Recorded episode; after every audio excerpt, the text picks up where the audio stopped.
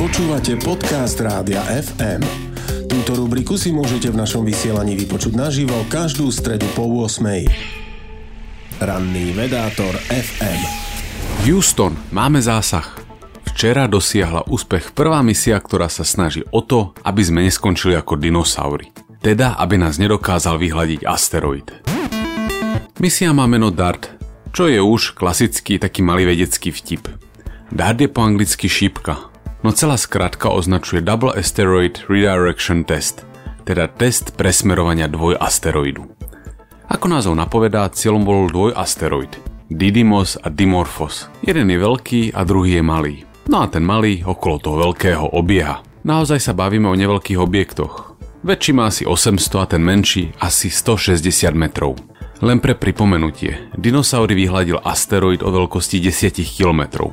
Okrem toho, tieto asteroidy nemierili na Zem. No aj tak by v prípade zrážky mohli napáchať nemalé škody a tak sme si ich vybrali ako trénovacie terče.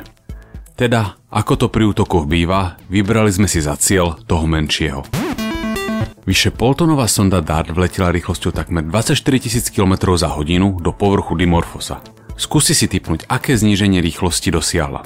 Dávam na to 3 sekundy. Raz, dva, tri.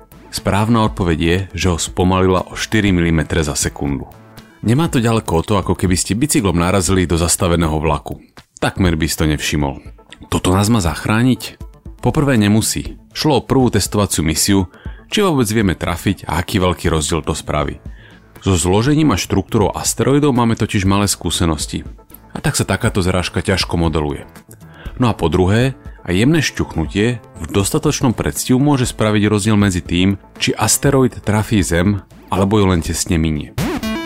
Počas príletu robil DART každú sekundu fotky, ktoré postupne posiela na Zem. Tesne za ním sa viezol talianský CubeSat, teda malý satelit o objeme pár litrov, ktorý sa Dartu viezol na chrbte a pred pár dňami sa odpojil, aby všetko mapoval z bezpečného odstupu. Zároveň sa chystá európska misia Hera, ktorá by mala asteroid dobehnúť v roku 2027 a keď už prach dosadne, sledovať, aké škody sme na ňom vlastne napáchali.